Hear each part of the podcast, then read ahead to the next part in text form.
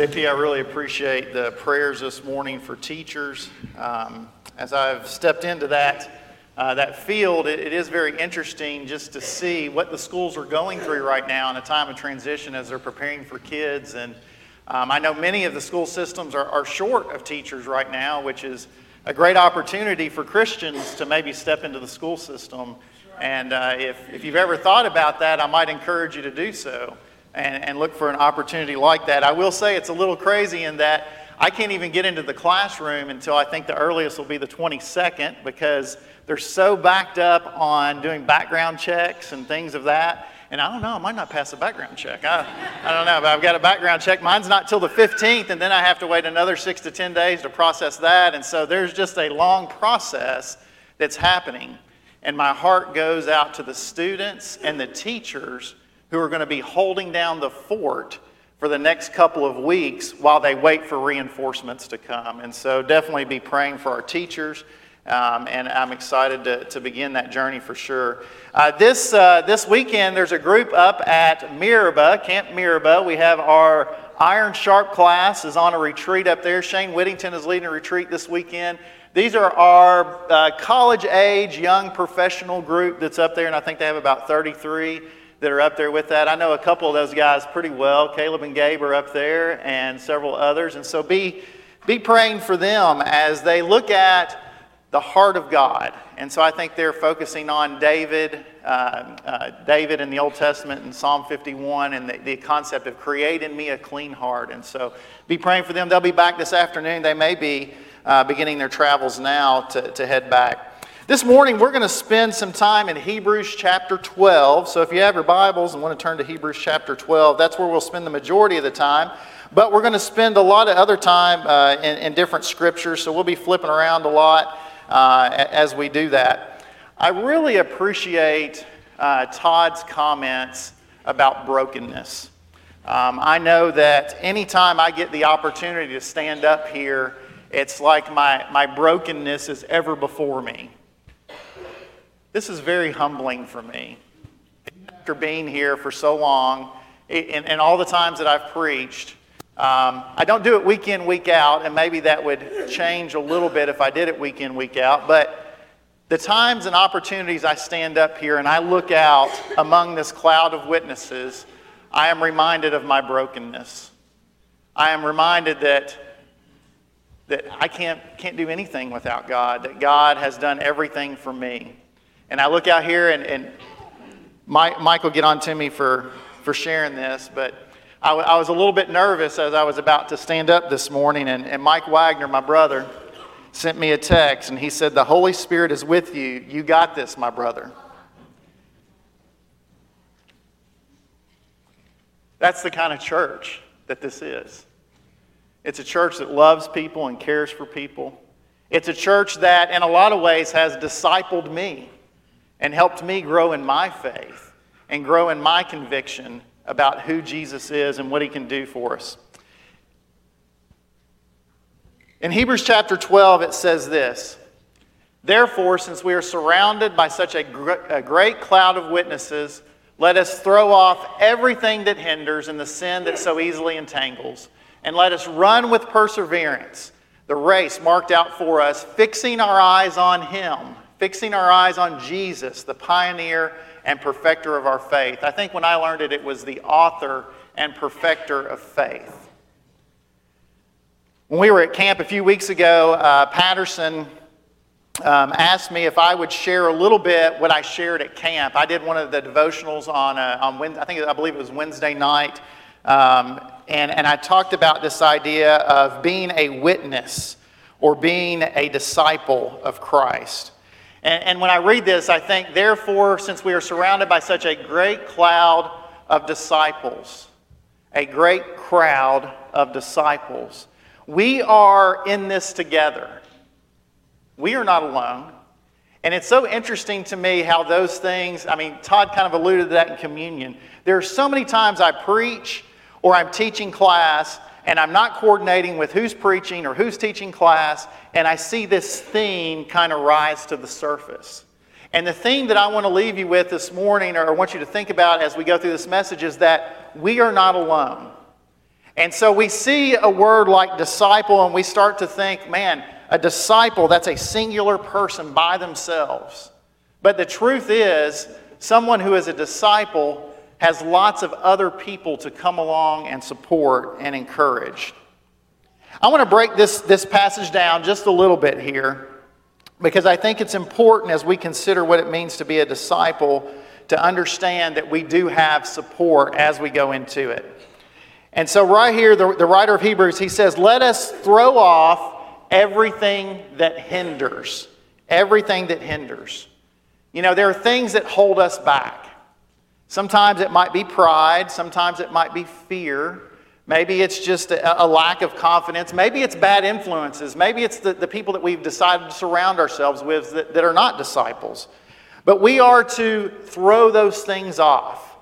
We are to recognize what those things are and we are to move past that. And then he goes on, he says, Let us throw off the sin that so easily entangles. So, so we're, we're, we're getting rid of those things that, that, hinders us, that hinder us, maybe those people, those influences. And then we're moving to this concept of the sin that so easily entangles. Uh, when, when I was born, my dad was 57 years old. So my dad was 57, my mom was 30. So by the time I was, now, oh, hold up. I just, Brad kind of looked at Sarah like, hey, I could, we could have more kids. Okay, don't, that's no. No, that, that's, that's not what I'm saying, Brad. That's not what I'm saying. Okay. 57, 57 years old, my dad uh, became a father to me. And so by the time I was 13, my dad was 70. Um, and he would go out and he'd try to throw the baseball with me. He had trouble seeing it a little bit. I remember one time I threw one and it hit his hand, and I remember I felt really bad because uh, it missed the glove or something. Uh, but what my dad and I did a lot together was fishing. And my dad taught me how to fish. He taught me how to, uh, you know, to cast, to try to miss the trees. But every once in a while, I would get a line tangled in a tree I remember one time I pulled the line back so hard the, the, the line kind of snapped back toward me and the, the hook got hooked in my cheek one time. That was really bad. Um, I remember getting, getting lures caught in rocks and things of that nature and then trying to pull and pull and pull. And then all of a sudden it comes back and then it's like a nest of fishing line. And then you're over there trying to untangle that. I think that's what sin does to us sometimes. It, it, it can kind of get a hold of us and get things tangled up. And, and really, what we need to do sometimes is just cut the line. And we need to start fresh. And that's what I believe the Hebrew writer's talking about here that to throw off, to get rid of that sin that, that so easily entangles, to learn that, hey, if I cast over here, I'm going to get I'm going to get hung up in the rocks. Or if I cast in this area, I'm going to get my line tangled in the trees. And so, as we think about being a disciple and being a witness of Christ, we have to think about positioning ourselves and placing ourselves in such a way that we don't get entangled with sin. And so, it's important to be able to do that and to take it and to cut the line and throw it off. He goes on to say, Let us run with perseverance. I'm not a runner.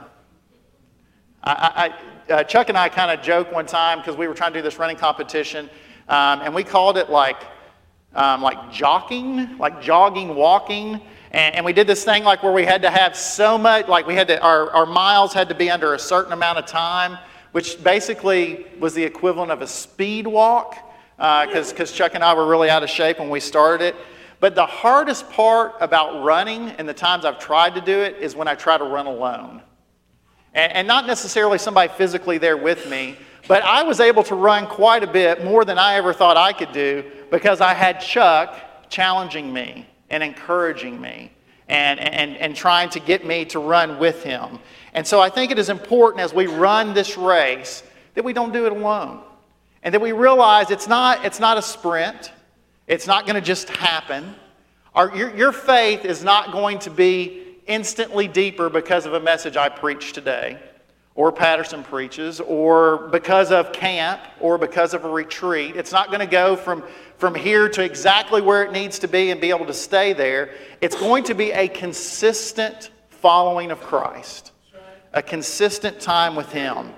And so that is perseverance. And then lastly, he says, Let us run the race marked out for us as we fix our eyes on Jesus, the pioneer and perfecter of our faith. There, there is a pattern. There is a pattern that you can follow to deepen your spiritual relationship with God. 1 Peter 2:21 says this, "To this you were called because Christ suffered for you, leaving you an example that you should follow in his steps." Amen. That we should study that pattern. We should look to what it is that God is doing and what Jesus did. And the way that we do that is we spend time in his word. And this is one of those times where, honestly, I, I'm, I'm very humbled to say that.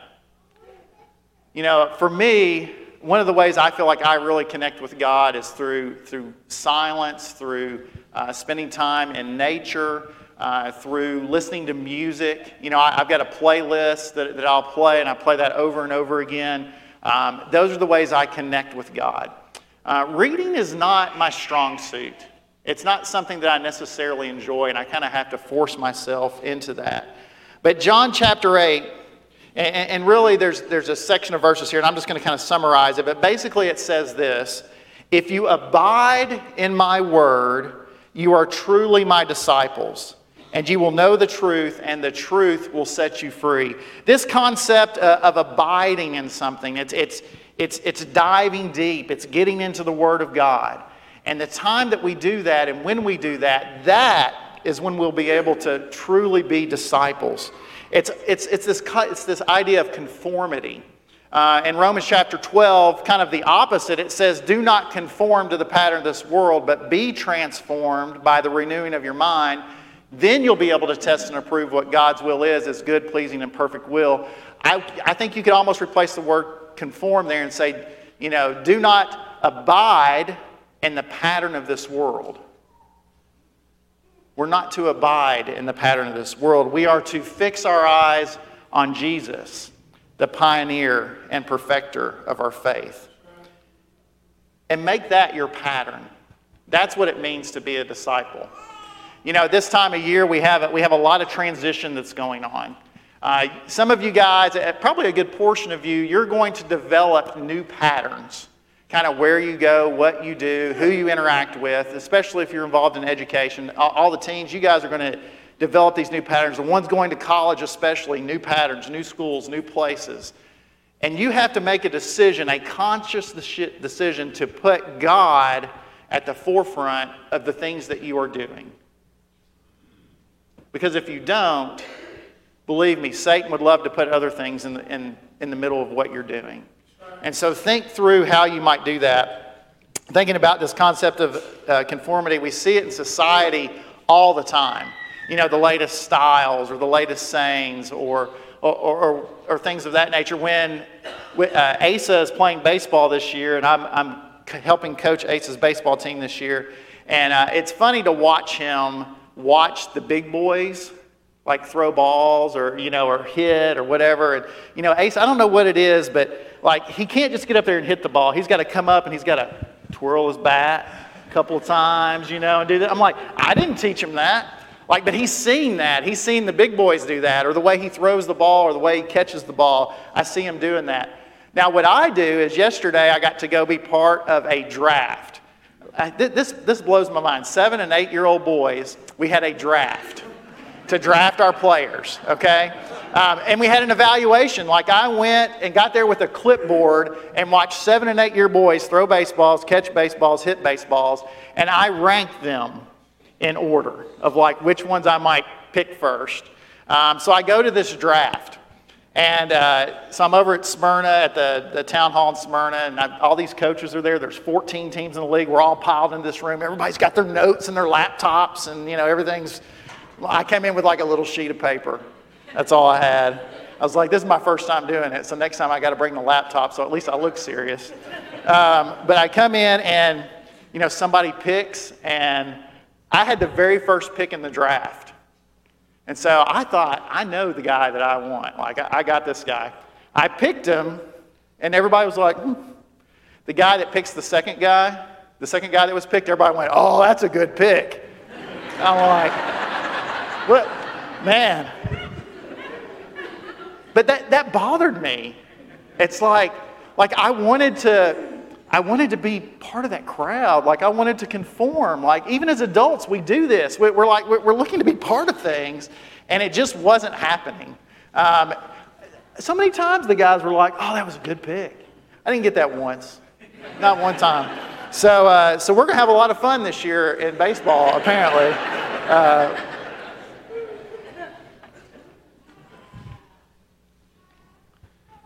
conformity is, is something that, that we're all going to deal with, and we all have to kind of choose who we're going to conform to and who we're going to follow.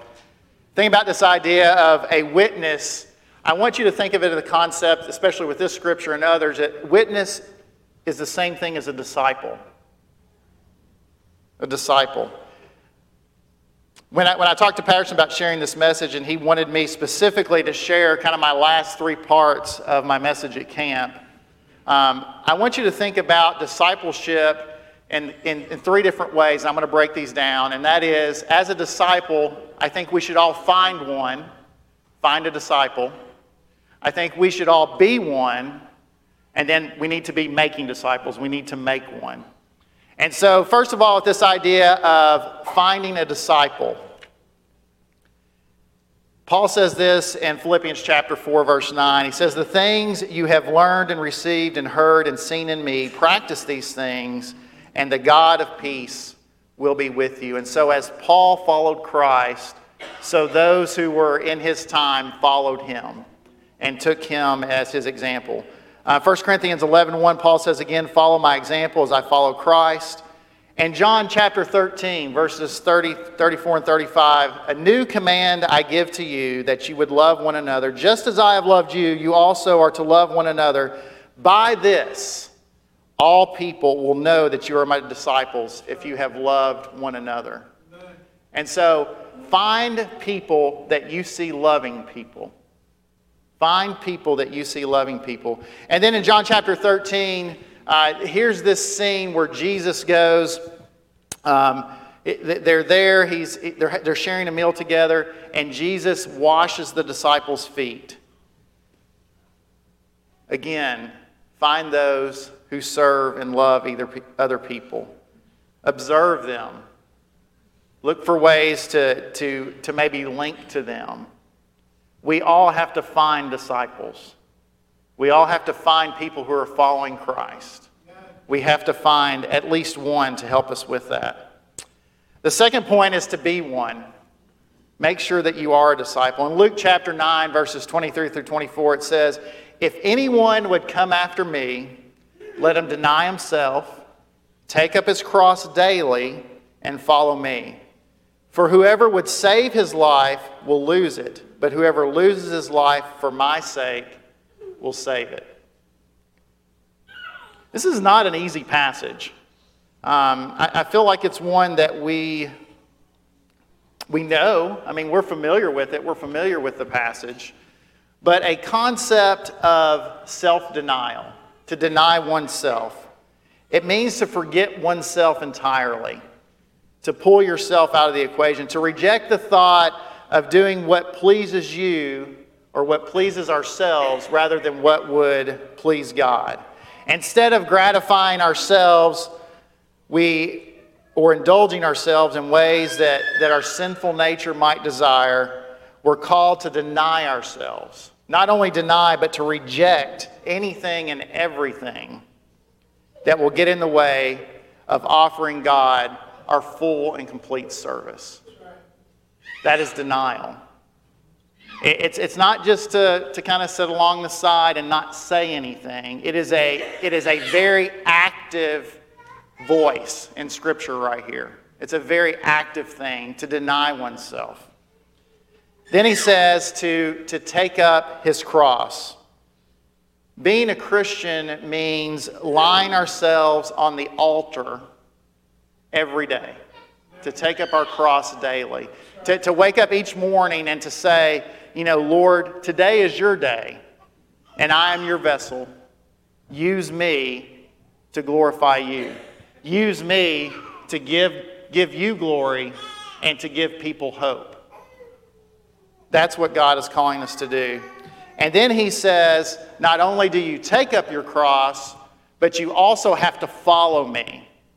You know, so I think, I think a lot of times for Christians, and, and, and when I say that, I'm, I'm throwing myself in that mix as well, so please hear that. I think a lot of times as Christians, when we think about this concept of taking it, you know, deny ourselves, take up our cross, I think a lot of times we stop there. And, and, and maybe, that's, maybe that's the point of baptism. It's like, man, I, I'll pick that cross up, but, but, but I, I, I don't want to go to Golgotha. I don't, I don't want to I don't want to follow Jesus to the hill to be crucified. But man, hey, I, have taken it up. I got my cross. I go to church. You know, I go on Sunday mornings. I go to Bible class too. I go on Wednesday nights. You know, but back when, when Aaron and I were dating and it was kind of like my first, my first days in church to go to church, man, I liked her so much I was even going on Sunday nights. I mean, I was, I was fully committed to church if I could sit next to her and hold her hand. I was there and I was going to be there. But that's not, that's just taking it up. Like we just take it up. And, and, and we, you know, we, we post things on Facebook and we, we, you know, we share maybe this activity or this retreat that we went on. But are we willing to actually take that cross and follow Jesus? To deny oneself, to take up the cross, and to follow. Because if you're doing that, it's going to cost you something. There's going to be a price involved in it. Uh, A.W. Tozer is a uh, great theologian and author. This is his quote Millions follow Christ, but very few follow the crucified Christ. Millions follow Christ, but very few follow the crucified Christ. There is a difference. There is a difference. And as you guys think about, you know, finding someone a disciple, you know, and you think about being a disciple, keep these things in mind. Because what you need is someone like a, a Romans 1:16 person. This is what Romans 1:16 says, and this is who we need to be as disciples. For I am not ashamed of the gospel, for it is the power of God unto salvation to everyone who believes first for the Jew and also for the Greek. That we would not be ashamed. Because when we take up that cross, that's one thing. It's like, hey, we're a Christian. But to follow Christ is to, in all of our life, decide that we're not going to be ashamed of it. And so when I step into a baseball draft and I'm interacting with people after that, that I find ways to mention something that is so dearly important to me and that is my salvation through Jesus. And so, so be one. So find one, be one, and then lastly, make one. You know, in all of Scripture, there is nothing, there's no command or admonition from the Lord that is stronger than to make disciples. You know, we, talk, we, we talk about loving each other, and we talk about the church and the community and the body of believers. All these things are very important. Um, but there is a strong command for us to make disciples, for, for, to help other people make that step. In Matthew 28, verses uh, 18 through 20, it says, Then Jesus came to them and said, All authority in heaven and on earth has been given to me. Therefore, go and make disciples of all nations, baptizing them in the name of the Father and the Son and the Holy Spirit, and teaching them to obey everything I have commanded you. And surely I am with you to the very end of the age. One of the very final things that Jesus said to us was to go into the world and to preach the good news and to make disciples. In Acts uh, chapter 1, verse 8, he says this, but you will receive a power when the Holy Spirit has come upon you, and you will be my witnesses, or be my disciples, my witnesses or my disciples in Jerusalem and Judea and Samaria and to the ends of the earth. And so God is calling us to make disciples. In Romans chapter 10, verses 14 through 17, how then, excuse me, how then will they call on him in whom they have not believed? And how are they to believe in him in whom they have not heard? And how are they to hear without someone preaching to them? And how are they to preach unless they are sent? As it is written, How beautiful are the feet of those who preach the good news. But they have not all obeyed the gospel. For Isaiah says, Come, who has believed what he has heard from us? So faith comes from hearing, and hearing from the word of God or the word of Christ. And so it is upon us, his disciples, to share the good news. And then I want to close with this verse from 1 Timothy. 1 Timothy chapter 8, verses 1 through 10. Or I'm sorry, cha- chapter 1, verses 8 through 10. So don't be embarrassed to speak up to speak up for our master or for me. Now, this, this, is, a, this is the message version, it, it's a, more of a commentary. Don't be embarrassed to speak up for our master or for me, his prisoner. Take your share of suffering for the message, along with the rest of us. We can only keep going, after all, by the power of God, who first saved us and then called us to his holy work. We had nothing to do with it. It was all his idea, a gift prepared for us in Jesus long before we knew anything about it. But we know it now. But we know it now.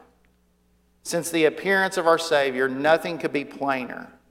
Death is defeated, life vindicated, and in a steady blaze of light, all through the work of Jesus. God has given us a great message to share.